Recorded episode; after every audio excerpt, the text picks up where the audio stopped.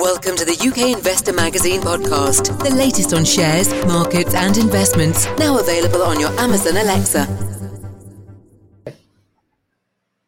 Hello and welcome to the UK Investor Magazine podcast, now also available on the UK Investor Magazine mobile app. A big thank you to everybody that attended our virtual investor conference last night. It was a big success, some very good questions coming through from the audience. If you weren't able to, to make it last night, the videos for those presentations are going to be on the UK Investor Magazine website very shortly. There was Tekcapital, Trident Royalties, and Advanced Oncotherapy. So do check that out. Uh, for today's podcast, we're going to be looking at markets and a number of UK equities. And to do that once more, we have with us Alan Green. Alan, thanks for being back. Hello, John. Good to be back. So, Alan, we're looking at markets which are, if you look back uh, a week ago uh, and, the, and, the, podcast that we recorded then, it, it was it was somewhat uh, a pessimistic outlook on uh, on markets, but we've seen a, a shift in the narrative. I feel over the past few days from this uh, one of a deep uh, recession, obviously inspired by uh, interest rate increases and, of course, the, the ongoing cost of living crisis, to a situation now where a lot of analysts and economists and, and market commentators are, have, have, changed their tone and, and started talking more about a, a slowdown. And, and my view would be that that's really in a, in a reaction to what we're, we're seeing in the markets because you know, looking at the FTSE 100 now, very strong day yesterday. Uh, again, we're up uh, today, uh, looking at the screens here. Um, down on the year, only 0.7% uh, at the moment. So I feel there's, there's an argument to be had that you know, during the sell-off we saw at the beginning of the year and in recent months has largely priced in much of the negativity in uh, a potential uh, recession, uh, higher rates, what that means for, for markets. I mean, Alan, do, do, you think there could be a possibility that we've seen the lows in in markets, not only the FTSE 100, but also looking at, for example, the S&P 500, uh, which is up seven percent from its lows? Do you think we've put in a bit of a base for now, and we could see a, a grind higher as we go through the rest of the summer? I think that's I think that's a pretty accurate summary, John. Uh, uh um, you know, we're hearing uh, this morning, of course, Continental, the tire company, uh, beats expectations with a 4.4% margin in the second quarter. Um, and we're getting some decent earnings numbers out now from the from the majors majors and of course that that's going to really um, tell us what we need to know about the the impact that uh, that of course the the the, the cocktail of macro events have had on the markets um, certainly it's it's been a, a quiet summer it's been um, a difficult summer for many companies. A uh, lot, lots of uncertainty still out there, but I think it's about um, the uh, the known unknowns um, as we go forward. And of course, we do now know that um, we're going to have a long and protracted conflict in Ukraine. Um, I believe the Nord Stream pipeline is also being restarted as well. What implications that will have for the energy markets is as yet unclear, but I think the oil price was uh, um, is off slightly at the moment. Um, but certainly, um, you know, there's a lot of activity. Uh, you know, companies are delivering uh, decent earnings. Um, the leisure industry, of course, uh, we spoke about Wetherspoons uh, recently, and that uh, that of course is is, suffering. But it, you, you, kind of sense it won't take a great deal to turn things around. Um, and we've undergone this process of capitulation in the markets and a very difficult few months. I, I don't think we're out, of the woods by any stretch of the imagination, but there is a sense, I think, that uh, we're seeing some stability return. Um, we're seeing these gains, um, markets uh, adding gains again. Uh, you know, whether they're going to give those back in a month or so is as yet unclear. But certainly, in terms of price action and predictability, there is a sense that maybe the markets have calmed a bit now and it's easier to form a judgment going forward than it was a few months ago. So, I mean, looking at markets, do you, do you think this? How much is down to to, to central bank uh, and perception of what central banks are going to be be doing? I mean, it, we've we've had uh, the uh, the governor of the Bank of England mm. um, saying that they're going to be possibly hiking rates by 0.5 percent uh, in uh, in a speech that he gave this week, and, and we saw very yes. little uh, reaction in in equities. I mean, do you think that you know those factors? when you're looking, you know, maybe not so much at the FTSE 100, maybe not the, the Bank of England's a good example, but when you look at uh, the Fed, for example, and you know the huge uh, estimates of um, interest rates that they're expecting, you know, 0.75 percent uh, in in terms of uh, the next rate hike. You know that they they were pretty, and still are to some extent, um, you know, pretty scary numbers. But you know the market's got. Um, got used to that now. So do, do you think that people are maybe looking forward to uh, to the next phase of, of, possibly easing, saying, well, okay, you know, central banks are going to are going to hike and we're going to have high interest rates, but then you know they're going to be looking at possibly cutting, which could support markets going forward. Yeah, well, of course, um, the uh, the central banks have a range of instruments at their disposal to to battle high inflation and um, and and to deal with weakness in markets through QE packages and, and so on. Um, inflation, of course, is the elephant in the room. Um, uh, it's artificially high, I would argue, at the moment. But of course, with the jump in the uh, U.S. inflation numbers last week, the um, the U.S. is uh, is seemingly, and in fact, that the U.S. has been called selfish in some quarters by some journalists out there because they're just acting to quell their own um, inflation problems without regard for the rest of the world. And of course, they are, you know, as we know, the U.S. markets do tend to do tend to forge a lead in the world, and, and other markets tend to follow. Um, but I think uh, that said, um, that said, the the, the central banks uh, will be uh, adding a few more percentage points to interest rate increases as we go forward to the end of the year, and I think the markets have accepted that and factored that in. And uh, what the ramifications uh, are longer term, of course, for um, for uh, for uh, spending, for consumer spending, uh, is as yet uncertain. And we do know there'll be less money for consumers to spend, of course, um, if they're paying out more on mortgages and loans and so on. But then what happens is um, there's a bit of a lag effect. Of course, the lenders then repackage their offerings to maintain the flow of uh, of customers. They'll repackage something in a, against a higher interest rate background that is more attractive and more palatable to lenders, which of course has the added effect of uh, bringing confidence back into the market again, and uh, we see we see we see um, a return to to the norm if there is any such thing nowadays. But of course, we, we as I said just now, we've got these known unknowns. Um, we've got high inflation, which is coming under control, and the Ukraine conflict, which is going to drag out. Um, and of course, we, we've got this backdrop with uh, COVID as well. We don't know how much uh, how much uh, more this uh, the virus is going to mutate, and whether the latest round of um, uh, of, uh, vaccines will work against the uh, the latest strains. But um, this is an ongoing problem. But I think the markets have accepted that cocktail. There's certainly a sense of um, a, a, greater sense of calm in the markets now, and um, a sense that perhaps markets are more predictable today than they were last week. Indeed, is it interesting that you bring up Alan there the, the COVID because uh, you know, looking at what's happening in China and you know the lockdowns that they've been having over the last few months, mm. it looks as though they may be going into uh, into another one. Certainly, some areas in in China have, have gone into to lockdown, and you know that was announced this week.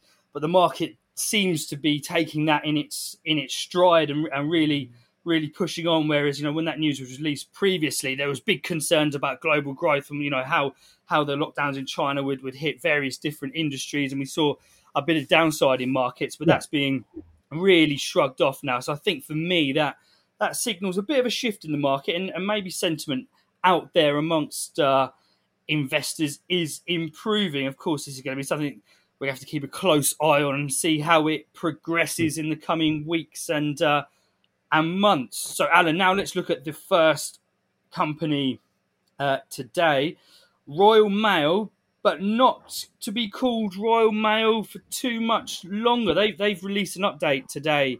Alan, what does that look like? Well, they're, they're going to be called calling themselves International Distributions Services PLC. I mean, is that uh, that's an instantly forgettable name if ever there was one, isn't isn't it? But uh, yeah. it's probably synonymous, with the the plight that Royal Mail finds itself in, um, and of course the the company. Uh, the, company has unveiled today. Um, revenues fell five percent in the first quarter to three billion.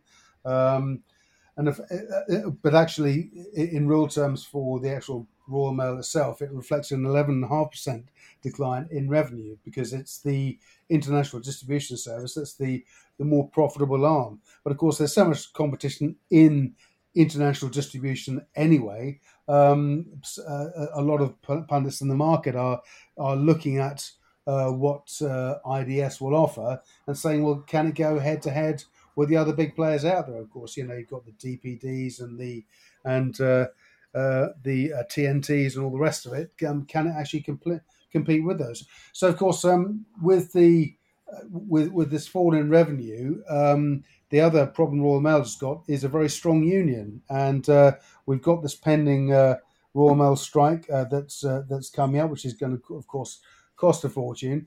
And let's not forget, of course, during COVID, Royal Mail was earning a lot of money from the delivery of COVID kits. Of course, that's now that's now sort of uh, it hasn't dried up completely, but certainly far lower than it was.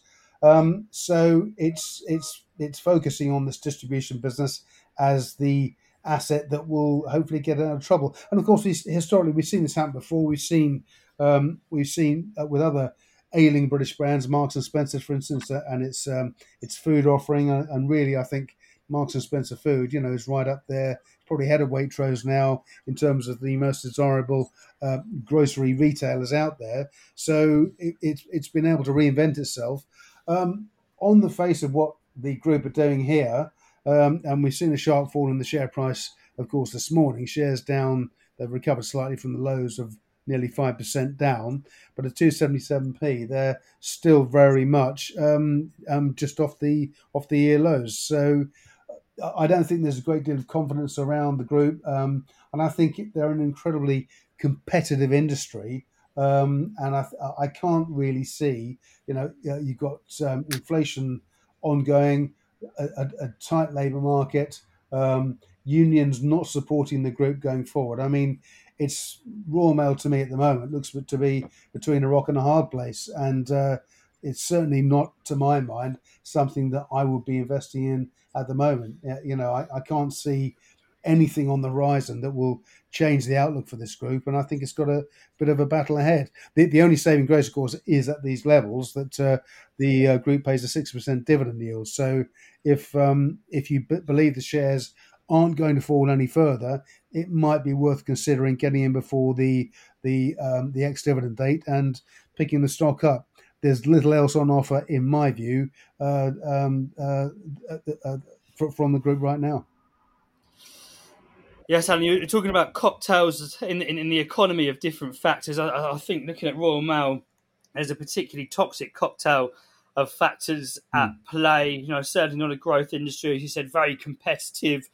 Um, you know, lots of legacy issues um, very tough environment uh, for them. That's being reflected in the share price, and as you said, very difficult to see how how uh, this uh, inspires any investors to to move in at these levels. Uh, very tough situation, I, I, feel for for Royal Mail, and just, you know you, you, tend to see companies changing their names when they want to to shed a, a negative legacy, and you know maybe that's what mm. Royal Mail's trying to do but whether they've got the the forward looking strategy to to change the operations, uh, I think that remains to be seen. So tough uh, tough times ahead. I see for for Royal Mail. Well, there really so, are. I, I, think also just adding to that. I mean, we've seen what's happened to the other old British institutions in the past when they tried to re- reinvent themselves. Of course, Thomas Cook, the the travel company, went to the wall.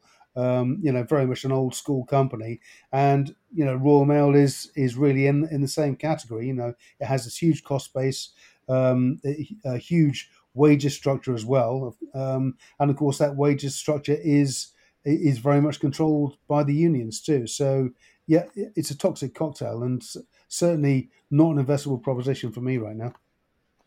Yeah, it's also in a slightly different industry, but BT as well. You know, just yeah. looking at what they've, yeah, you know, tough, looking at a five-year chart of BT here, tough, tough time for for them. So, yeah, difficult to see any optimism there for for Royal Mail. So, moving on now, Alan Poolbeg Pharma. Uh, we've got an update from them. Shares are up nicely uh, this morning. Uh, what's been happening there? Yeah, Poolbeg shares up nearly nearly five percent this morning. Um, of course, Poolbeg uh, was a spin out from Open Orphan. We've spoken about Open Orphan before on the podcast, uh, John, um, and uh, it's it, the the company uh, has an asset POLB 001, which is it, it's an inhibitor vaccine to treat flu and other infectious diseases um, and certainly modelled on on other other assets out there or other similar assets. You know, there, there's a there's a huge amount of potential in in this asset for them. And what Poolbeg do, uh, which is fairly unique, is they they take a capital light approach to developing the asset.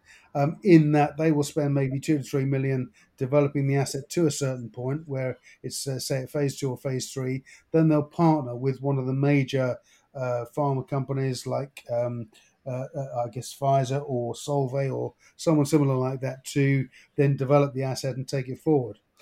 Um, Karl Friel is the, of course, the chairman of both uh, Poolbeg Pharma and Open Orphan. And uh, after the, uh, or prior to the IPO last year, Carl brought in Jeremy Skillington as uh, as CEO, and Jeremy's got a great track record. He's a biochemist. Um, he, in fact, joined Inflazome Biotech in 2016, which he subsequently um, oversaw the sale, uh, or he oversaw the development of the group uh, to be sold to Roche in 2020 for 450 million dollars. So huge potential within the group, um, and they they have indeed um, uh, partnered with a number of companies going forward. One Three Biotech. Um, uh, uh, uh, One Three Biotech is a notable one, and of course, um, the, uh, the, the, they're also they also have a, a, an option with Dublin University to license a preclinical melioidosis vaccine POLB 003. So there's been lots of developments from the group this year, but what's driven the price this morning is a big step forward in that the uh, flagship asset POLB 001 um, uh, is they're commencing uh, or that they received uh, clinical permissions uh, and authority approval to commence clinical trial activities. Uh, literally, um, I think it's uh, starting starting on Friday this week um, to assess its efficacy in dampening the uh, the immune system response um, to to deal with flu and also to look at the potential for to apply this to other infectious diseases. And certainly Jeremy Skillington, he's been interviewed on several channels already, but he said this is a major milestone for the group. Um, they've done an awful lot of preparatory work, and they're going to be receiving data through um, uh, uh, uh, towards the end of uh, uh, uh, um, towards the end of the year. So they won't. It won't. It'll only be a few months. We'll start to get some meaningful data back from the group in terms of how it how it, it how effective it is in, in dealing with these uh, viruses and infectious diseases. And then, of course, at that point, it's highly likely the group could announce that partnership with a major uh, with a major uh, pharma company to develop and, and, and, take it forward. And let's not forget, of course, Jeremy's already got the relationship with Roche, and they may well be looking very closely at what the company's doing here. Of course, you know that's just uh, supposition on my part, so it should not be taken um, as as uh, uh as part of a decision maybe to buy the shares. Nonetheless, um, you know this is a big step forward for Poolbeg today. The company's got a market capitalization of just 25 million, which, considering the market it's in, if this stock were listed on the Nasdaq, we'd pro- probably be looking already at a valuation four to five times that. It's just the UK markets are very cautious when it comes to valuing stocks, and of course, as we were saying earlier, John, we're coming out of a very difficult time for UK stocks at the moment, and that's reflected in the valuation of the company. But nonetheless, I think this is a, a really pivotal moment for Poolbeg Pharma. Indeed, and I'm sure investors will be keeping a, a very close eye on those clinical results when they come out. Is it, is it you know, say it's their flagship um, project, and is, is, there anything else sort of close to be as important for, for Poolbeg uh, as uh, as, as the current trial they're looking at? Yep, there are a number of drugs and trials in the pipeline. Um, and again, uh, Poolbeg's stated purpose is to develop a range of drugs, and they have a number of others in in the pipeline. I mean, October last year, they they partnered with Eurofins Genomics uh, to complete an RNA sequencing uh, program for its respiratory virus um, uh, uh, disease possession, disease progression samples from human challenge studies. Um, they have a platform called Predict Viral, which estimates disease severity, uh, and that's being used by a number of uh, companies. They, they have an, uh, um, an artificial intelligence deal with One3 Biotech Incorporated to identify new drug target, targets and treatments. Um, and also in February this year, a, a, venture with AnaBio Technologies uh, with their micro and nano encapsulation technology to develop an oral vaccine delivery platform. So, of course, uh, uh all of these developments in association with the drugs um, are designed to obviously um, establish the efficacy of the drug and, secondly, to utilize a delivery system for that drug. So there's an awful lot going on with the group, and um, certainly, you know, have a look at uh, the interviews that uh, Jeremy and Carl have done recently, and uh, that'll give you a very good idea of the company. But I think where the stock is now, you know, looking at the share price performance since the IPO, of course, it's uh, traded at highs of 13.7p. Um, and uh, of course, uh, uh, today sorry, I'm, I'm, just looking at the wrong chart there. Just realised that. Um, yeah, highs of 13.3p, in fact, uh, year lows of 4.1p, and we're just off that level at the moment. So I think you know there's a, there's an awful lot to uh, there's an awful lot to come from the group, and I think this this I believe will be the turning point for Poolbeg for the rest of the year. So from an investing standpoint, um, it's a very good time to get in. Indeed, I mean, we spoke, we spoke about it, and, and we, have had guests on speaking about it. You know, the, the small cap area has been particularly hard hit by this downturn in the markets, much more than than the FTSE 100 uh, has been. We're just starting to see things level off. So, Poolbeg may be one to have a look at. Another company we're seeing a bit of a pop higher in today, Alan, is Green X Metals. They're beginning some activities over in Greenland. What's uh, what's happening there? They are indeed. So GreenX Metals, um, there's uh, there's a legacy asset here um, in Poland, and I'm I'm not going to dwell on that too much, except to say that uh, there could well be uh, a, a, cash injection to arrive from that at some point. But I'm not going to dwell on that uh, because because that, that, that that's subject to that that's subject to legal process, and of course there's an awful lot that may or may not take place uh, um, um, um, in the run up to that happening or not happening. Um, nonetheless, GreenX Metals have an asset in Greenland, and I spoke about another company earlier this year. Uh, I interviewed the CEO, Eldur Olafsson, um, AEX Gold, now Amaroq Minerals, and Greenland is fast becoming a very desirable postcode for mining companies, and with very good reason. Um, and sad, sadly, one of the um, benefits of global warming, if there are to be any benefits, certainly in the commercial sector, is that uh, territory that's previously covered by permafrost and um, and uh, pretty well inaccessible all year round is now becoming accessible. Um, and this certainly applies to the ARC project, or the uh, what's uh, ARC is short for the Arctic Rift Copper Project in the north of Greenland.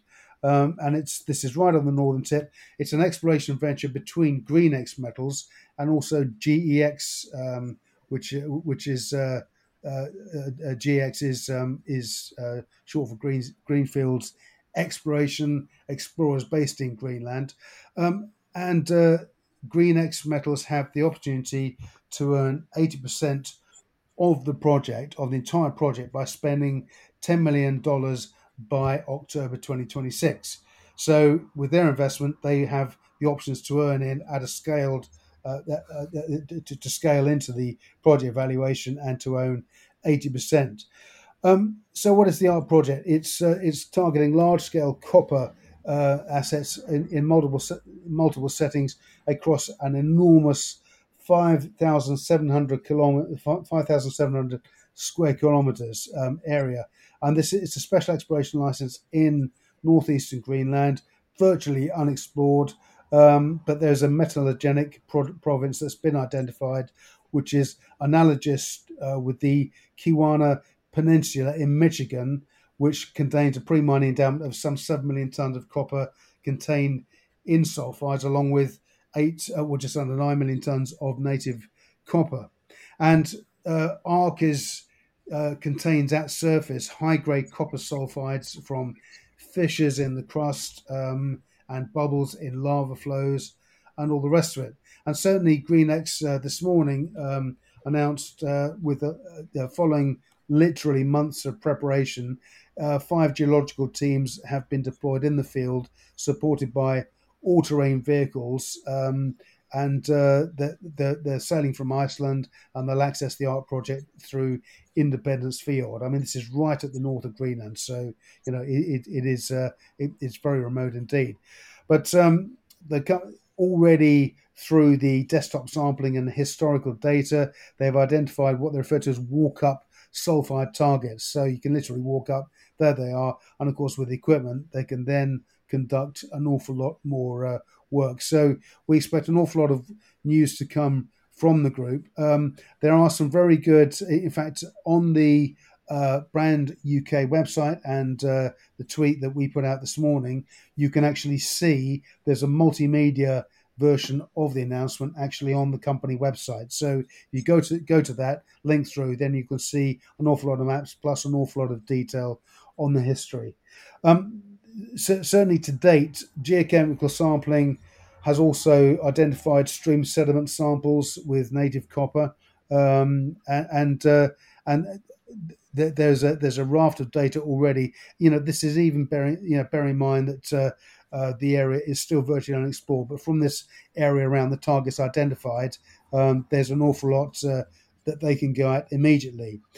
Something that's also worth noting too, and again, this was became very evident through my interviewing Eldur Olafsson that um, the uh, the Greenland government are incredibly supportive uh, for mining projects, um, and there are many grants uh, available to companies operating there, um, and also uh, if you employ locals to become part of the company and to engage with the team, then there are lots of uh, uh, benefits for companies employing the locals and so on. So the tax breaks out there, the um, the government uh, the government incentives to operate a company there are incredibly good, and I'm sure we're going to be hearing an awful lot about that from uh, GreenX Metals as we go forward.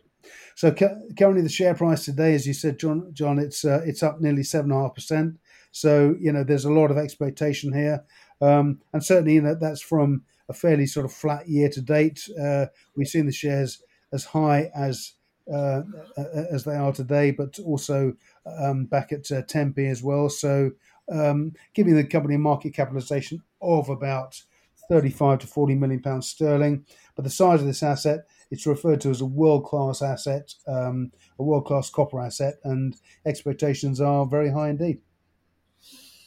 Yes, and as you, as you mentioned there, um, know, climate change, of course, what they're doing there with the extraction or, or planned expect, extraction of, of copper. You know, coppers, you know, we talk about lithium and cobalt, but, uh, you know, coppers, you know, the demand for copper to, to facilitate uh, renewable energy as, as well as a, a electric vehicle revolution.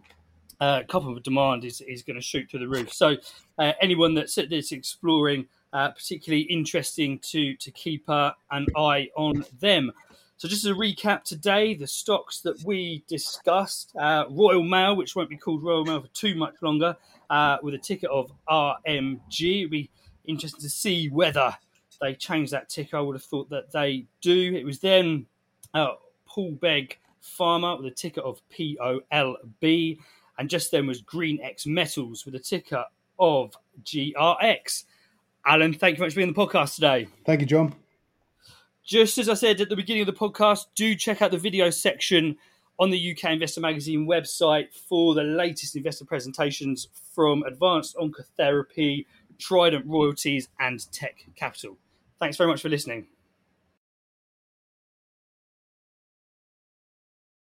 We hope you enjoyed listening to the UK Investor Magazine podcast. Please do share the podcast, and we really value any reviews and comments you leave us in your chosen podcast player. The views presented by the hosts and guests of the UK Investor Magazine podcast are in no way investment advice, and please remember all investment involves risk.